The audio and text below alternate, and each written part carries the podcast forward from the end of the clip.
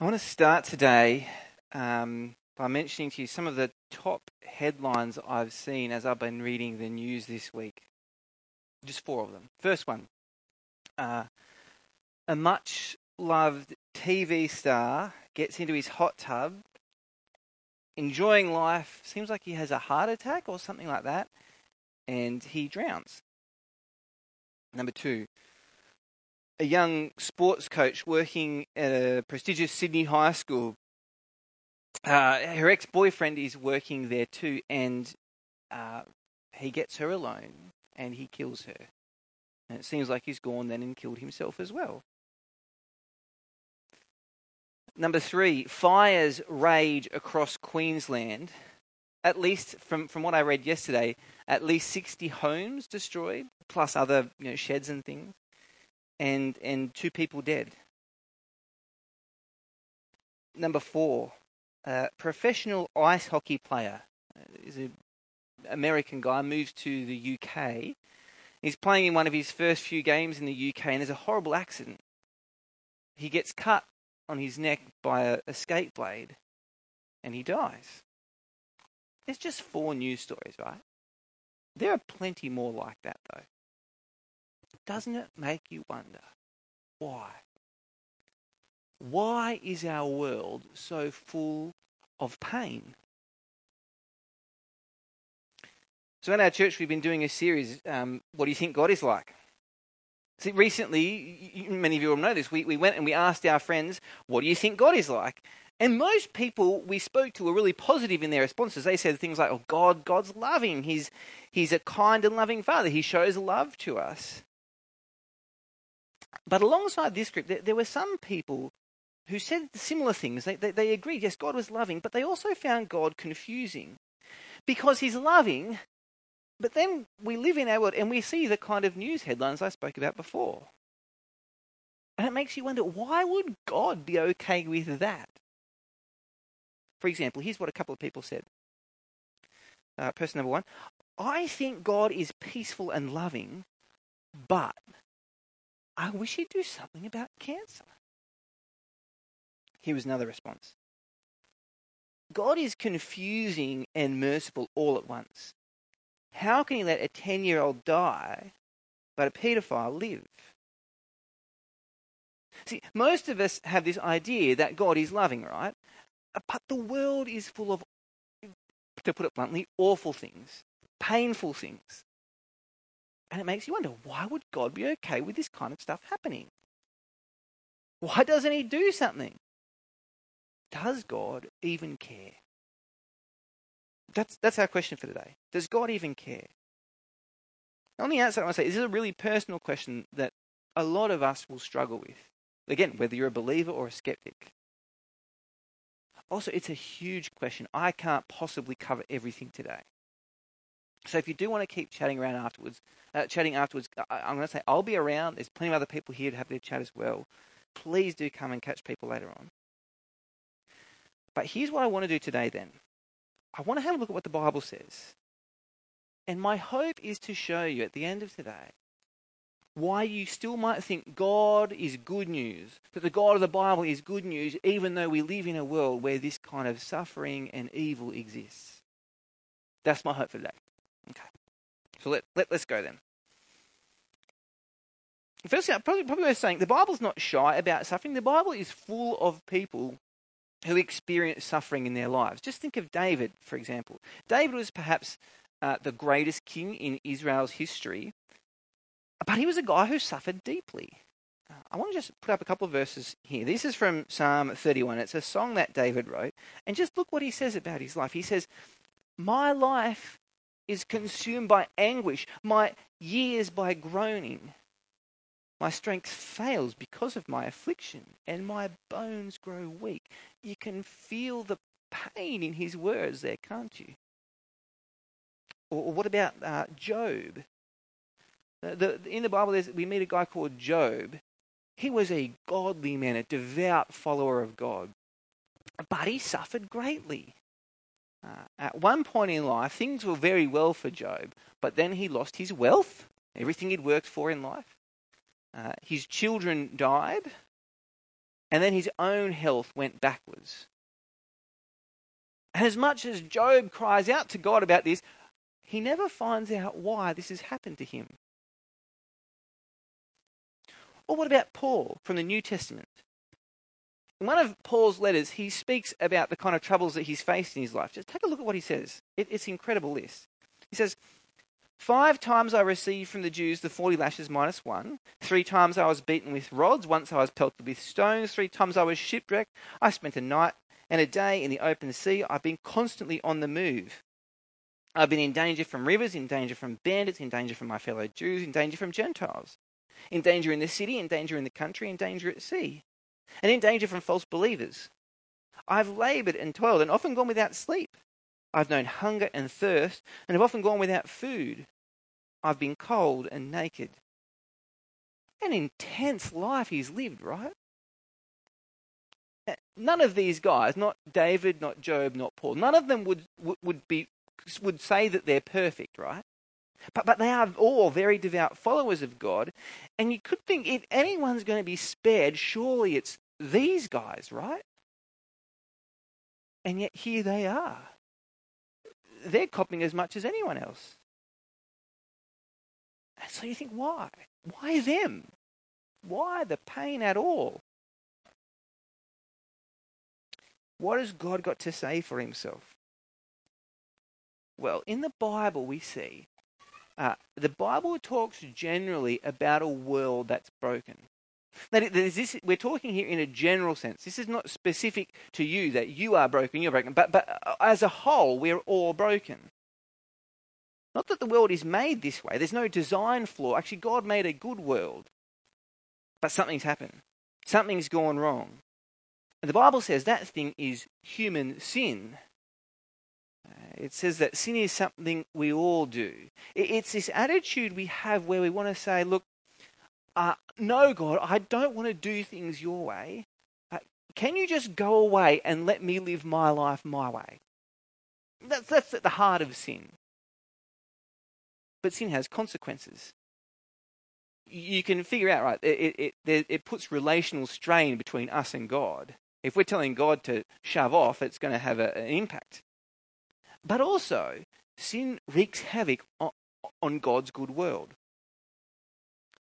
In particular, I just want to point out two ways that sin wrecks things.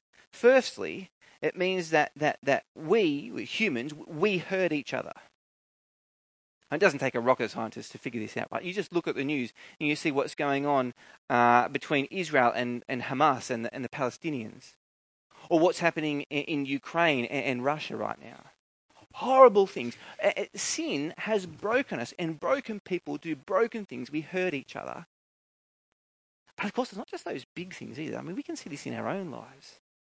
It's, it's that gossip that, that, that, that, I, that I find myself involved with just because it makes me feel bigger as I bring someone else down. Or the, the, those small acts of selfishness that just seem to come so much more naturally than, than being selfless. Sin wreaks havoc on God's world because we hurt each other. But, but sin has also kind of broken the world. And broken things show signs that they're broken. I'll say that again. Broken things show signs that they're broken. I'll give you an example here. Last week, I was at home and I flicked on the kettle to get a cup of coffee. I went away to do something else, um, and I came back and I realized that the kettle's not, not, not on, but also the water's not hot. What's gone wrong? I don't know. So I checked the power board and realized it had tripped. So I just flicked the power board back on, flicked the kettle back on. We're going to be good, right? the kettle starts boiling again, and now I start to think something doesn't smell right here. And so I've gone to the power, turned the PowerPoint straight off, and I look down, and the power board is starting to pour out smoke out of the side of it. And think, okay, that's not good. I'm no good with, with being a handyman, but I, even I know that is not a good thing. And now in our kitchen, we have a new power board. Um, broken things show signs that they're broken. And this is a good thing, right? The, the, the, the power board tripped. It started smoking. It's all there to tell me something's wrong here. It's telling me it's broken, that it needs to be fixed, or in our place, replaced. Um, there's a sense in which that's kind of what's going on in our world here, too. Um, it's broken, and so it shows signs of being broken. We hear about natural disasters, don't we? It's because our world is broken. We get sick and we catch diseases and we get infections. And sometimes there's even worldwide pandemics because our world is not right. Sin has broken things. And you see then that sin, somewhere along the line, sin is going to need to get fixed.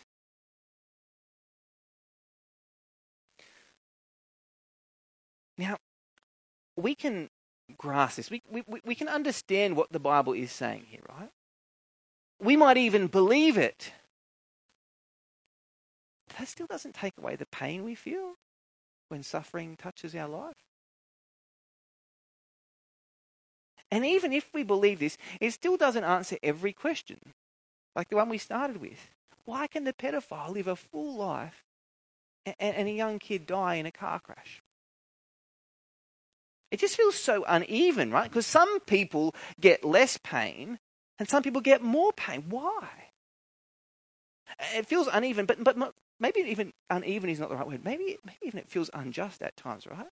Like the wrong people get less pain and the wrong people get more pain. What's God got to say about all this? What, what, what's, what's, what's his response? What's he going to do?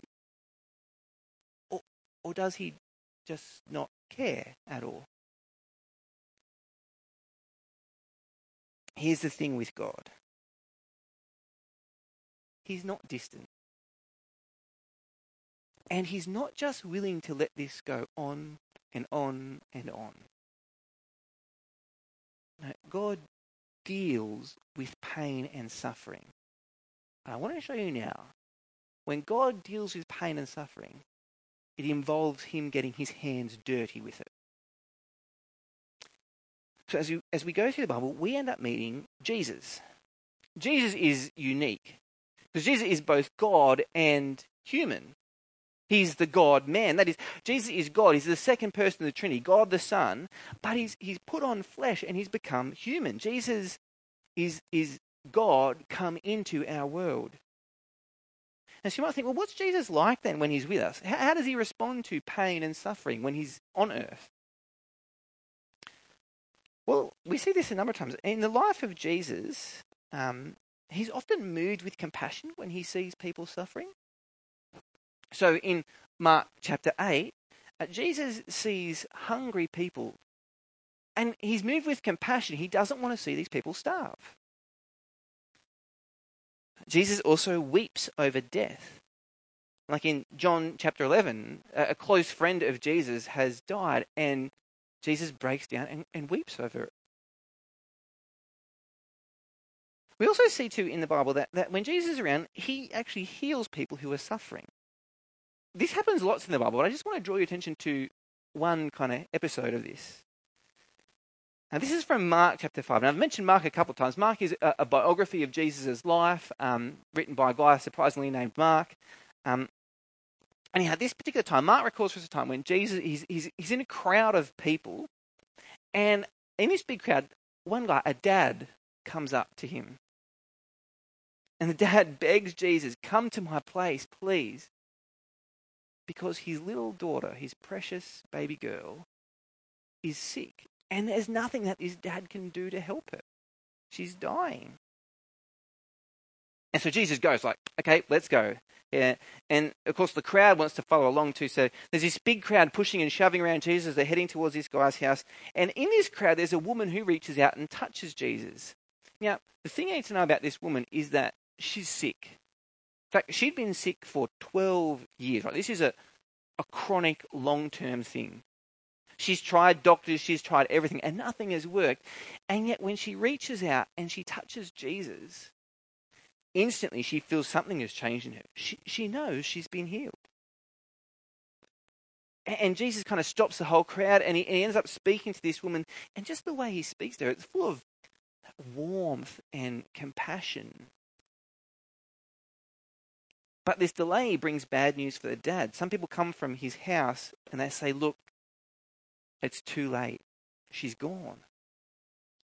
You can imagine how the dad feels at this point, right? But Jesus is uh, he's not deterred at all. he keeps going. He says, he grabs the dad and says, No, we're going to your place. And, and, and they get to the dad's place, and Jesus shoos away most of the people. And so it's just Jesus, a couple of his close disciples, the mum and the dad, and the, the, dead girl's body in this room. And with a touch, Jesus brings life back to her dead body. And she's healed. I mean, there's, there's more stories we could go to that, that illustrate this point, right? But, but you see, Jesus actually cares. When he's here on earth, he cares about suffering. He does something about it. That's why he's healing. But there's something I want to say that's even more significant about Jesus. It's not just that he heals sufferers, it's not just that, that, that he weeps or has compassion when he sees pain. Here's the thing about Jesus he himself suffers. And in particular, Jesus suffers when he goes to the cross. I wonder how many people here have seen this movie, The Passion of the Christ. Throw your hand up if you've seen this movie. Uh, a lot of us, yeah, great. Okay, so this is made in 2004, so it's getting on 20 years old now. Um, if you didn't know anything about this movie, if all you heard about this movie was the, the, the, the name of it, The Passion of the Christ, I wonder what you'd think about the movie. Maybe it's about Jesus' hobbies, you know, the things he liked to do on the side, what, what he was passionate about. And so you might go into the movie expecting like a, a, gentle movie about Jesus hanging out with his friends and long walks along the beach. And if you did, you'd be shocked because this is a very gory movie. It, it, it follows Jesus in like the last kind of 24 hours of his life, and, and it shows his crucifixion in sickening detail. But it's called the Passion of the Christ because that word passion, it comes from the, the Latin word which means to endure, to suffer. Because that's what the cross is about for Jesus. Here he is, the God man, and on the cross, he suffers. He endures pain in ways that most of us will never, ever even get close to. So, what I want to do now is Eve is going to come up and she's going to read for us from the Bible. She's going to read from Mark chapter 15. Again, Mark is recording here for us what Jesus, uh, what happened for Jesus before his crucifixion, then as he's being crucified. And as we read through, I want you to notice how does Jesus suffer here? How, that's what you notice. Okay, go for it, Eve. Thank you. Reading from Mark chapter 15, verses 16 to 37. The soldiers led Jesus away into the palace, that is the praetorium, and came together the whole company of soldiers. They put a purple robe on him, they twisted together a crown of thorns and set it on him, and they began to call out to him, Hail, King of the Jews! Again and again they struck him on the head with a staff and spat on him. Falling on their knees, they paid homage to him, and when they had mocked him, they took off the purple robe and put his own clothes on him. Then they led him out to crucify him. A certain man from Cyrene, Simon, the father of Alexander and Rufus, was passing by on his way in from the country, and they forced him to carry the cross. They brought Jesus to the place called Golgotha, which means place of the skull. Then they offered him wine mixed with myrrh, but he did not take it. And then they crucified him. Dividing up his clothes, they cast lots to see which would get which each would get. It was nine in the morning when they crucified him. The written notice of the charge against him read, King of the Jews. They crucified two rebels with him, one on his right and one on his left. Those who passed by hurled insults at him, shaking their heads and saying, So you who are going to destroy the temple and build it in three days, come down from the cross and save yourself.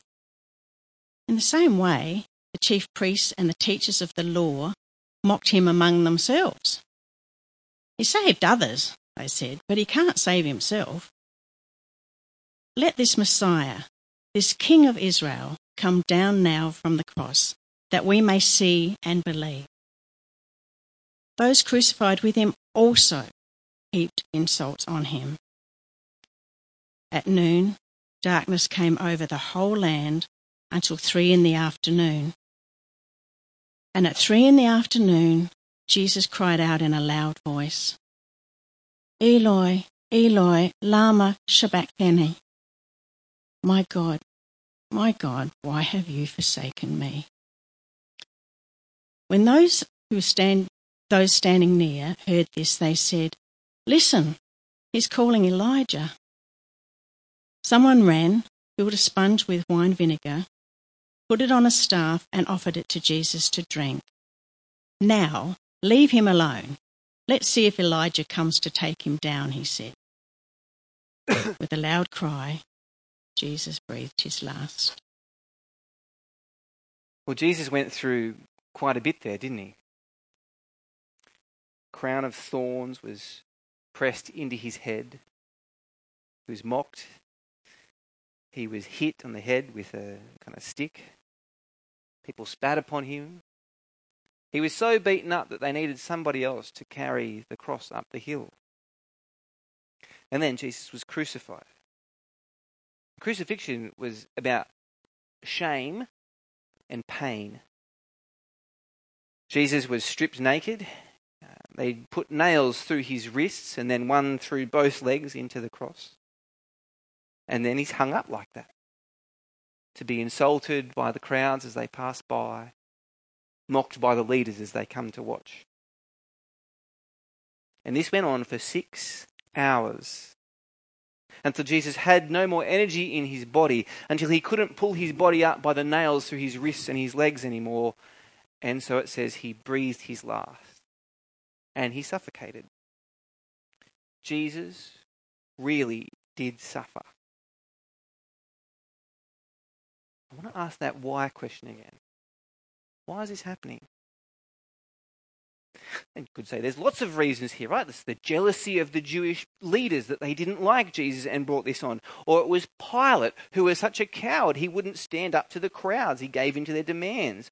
Or it was because of the Romans, who were so violent and become experts in torture. And we could go on and on. There's lots of reasons, but, but there's something more. And you see it in Jesus' last words. I mean, people's last words can often be meaningless, right? Uh, you know Elvis Presley, great rock and roll singer? Um, do you know what his last words were? He did, he did, and here's the reason why. So, uh, Jesus, uh, Jesus, Elvis, uh, Elvis is lying in bed next to his fiancee, and he can't get to sleep. He's he's reading his book with the light on, and eventually decides, I don't want to keep my fiancee up by keeping the light on anymore. Um, so he turns and he says to her, I'm going to the bathroom to read. Turns off his light, walks into the bathroom, and a few hours later, that's where his body is found. Uh, his last words are not terribly profound, are they? Jesus' last words, however, are different. Mark recorded them in verse 34. Um, Jesus cries out, Eloi, Eloi, lema sabachthani, now, Mark has recorded them there in the language that Jesus spoke every day. This is Aramaic. Uh, but Mark's also given us a translation of what this means. My God, my God, why have you forsaken me? It's a, it's a cry that speaks of terrible loneliness, right? And we kind of get this, like, you know, if you're reading all of Mark, Mark tells us just the, the, the, the night before, all of Jesus' friends had abandoned him. But here's something, something different, something more dramatic is taking place. Here we have God the Son, Jesus, in eternal relationship with God the Father. But, but in this moment, the Father is turning his back on the Son. It's what you'd expect God to do to an evil person like the Hitlers of the world, right? But not to Jesus. And this is precisely the point. Remember our, our, our, sin, right? How we kind of say, no, shove off God. This is what makes God's world be broken. It's the thing that needs to be fixed. Here we see Jesus taking the sin of the world on his shoulders. Jesus is facing the punishment for that sin in himself. Jesus is suffering. Not because he's done something wrong and deserves it. No, Jesus is suffering here for us. Have you heard the rumors about Vladimir Putin, the, the Russian president? Rumours suggest um, he keeps using body doubles all over the place. Now, of course, uh, the Russian officials have come out and said, no, no, that's not true, not true at all. But the rumours keep persisting. That there are these guys that look like Putin, or perhaps have had even surgery to look a bit more like Putin, and they get sent out across the city, sometimes just to be seen, sometimes to do work for him, so that people are never really sure then, is this the real Putin or not? Which is actually a good thing for the real Putin because he knows there are people who want to assassinate him. But if you try and take a pot shot at him, the question is are you actually going to get the real guy? Or are you going to kill one of the body doubles instead? That's why Putin is doing this. He's using body doubles so that they can step in, so that they will take the bullet instead of him. That's kind of like what Jesus has done for us. Not that he was forced to or bribed to. This was his choice to step in, to feel the weight of sin, and to suffer for us. Okay, why does all this matter then? Two things I want to say. Firstly, it shows us God knows what it is like to suffer. Hear that again, friends.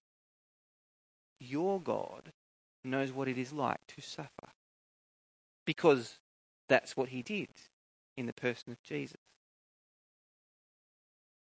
There's something powerful in that, in that, isn't there? That when pain touches your life, in that moment you can know that the God who made you, the God who cares for you, he knows what you're going through. He's felt the pain you feel. Because he's gone through it too. Second thing, second reason why this matters, because Jesus can now guarantee us a new world where there is no suffering. Uh, the crazy thing about Jesus is that he didn't stay dead. Mark records for us that a few days later his tomb was empty. Jesus was not dead, he had risen. And the Bible goes on to explain to us this, this shows us God is satisfied with Jesus. God has accepted his sacrifice for us. It worked. We now no longer have to fear any punishment for our sins. And instead, now Jesus offers us a place in his this new world, and in this new world, the whole problem of pain and suffering is fixed because the sin problem is done away with. It's not here yet, but Jesus is promising a time will come when he's going to make things new again. And part of that is putting an end to suffering. There is a line through pain. Take a look at how one part of the Bible describes this. Then I saw a new heaven and a new earth, for the first heaven and the first earth had passed away, and I heard a loud voice from the throne saying, Look, God's dwelling place is now among the people, and he will dwell with them. They'll be his people, and God himself will be with them and be their God. He will wipe away every tear from their eyes. There will be no more death, or mourning, or crying, or pain for the old order of things has passed away. Let that ring around your head for a moment. No dying, no tears, no pain, no suffering. This is the place you want to be, isn't it? Let me let me try and wrap things up then. Again, no doubt there is still much more that could be said. If you want to keep chatting, grab me later, grab a friend later, keep talking. But my hope is that you're seeing how God might be good news, how Jesus it might be good news even in a world where there is so much evil and so much pain. Because God is not sitting up there unconcerned about all this. No, no, He does care. And in fact, in Jesus, He gets His hands dirty and suffers. Jesus suffers for us to fix the sin problem, to bring us back to God, and to promise us a world then where pain does no longer exist. This is good news, isn't it? So, what do we do with this? Well, particularly if you're someone here today and you're not a believer, you're a skeptic, you're not really sure about all this Jesus stuff, I just wanted to say, I reckon it's time, isn't it, to, to, to, to properly check out Jesus for yourself. Time to see if he really could be worth following. How could you do that? What kind of next steps could you take to check out Jesus more? Um, I was going to say three things, and they're going to be really quick. Okay, firstly, you're probably here because you've got a friend who is a believer. Why not just start a conversation with them? Ask them why they follow Jesus. What convinced them? What do they love about him? Uh, number two, why not read about Jesus for yourself? Now, I've spoken a couple of times about Mark's gospel. Mark's a part of the Bible. Um, it's written by, again, a guy called Mark. He's just recording Jesus' life for us. Uh, there are copies like this on the back table up there for free. Just grab one, take it home with you. It's just got Mark's gospel in it. It's kind of just 50 something pages, so it's not very long. Give it a read and check out Jesus for yourself. Number three, why not come along to the Life series? Now, Ada's going to tell us a bit more about this in a moment. Um, she's nodding, so all good. Um, but let me just give a quick plug here. Life runs over four weeks. Uh, it's at a pub. It's, it's, our aim is to make it as relaxed as possible. Uh, we'll just talk about the key things about Christianity. Um, you'll have a chance to ask any questions if you want to. If you're just the kind of person who wants to sit back and take it all in, you're welcome to do that. But we'll give you the things that will help you make a call for yourself about Jesus and whether you might want to follow him too. It's time for me to step down there. Before I do, why don't I pray for us? Let me pray. Our God and Father, we thank you for the Lord Jesus. And particularly, we thank you that he suffered, that he felt pain. Thank you that he can sympathize with us when we feel pain. Thank you that he did this so that the sin problem could be fixed, so that we could be restored to you. Thank you that Jesus then promises us a world where pain does not exist. So please help us all cry out to you in the midst of our pain. And for those of us who need to just take a few next steps to uh, figure out Jesus for ourselves, please help us have the courage to do that. And pray this in Christ's name.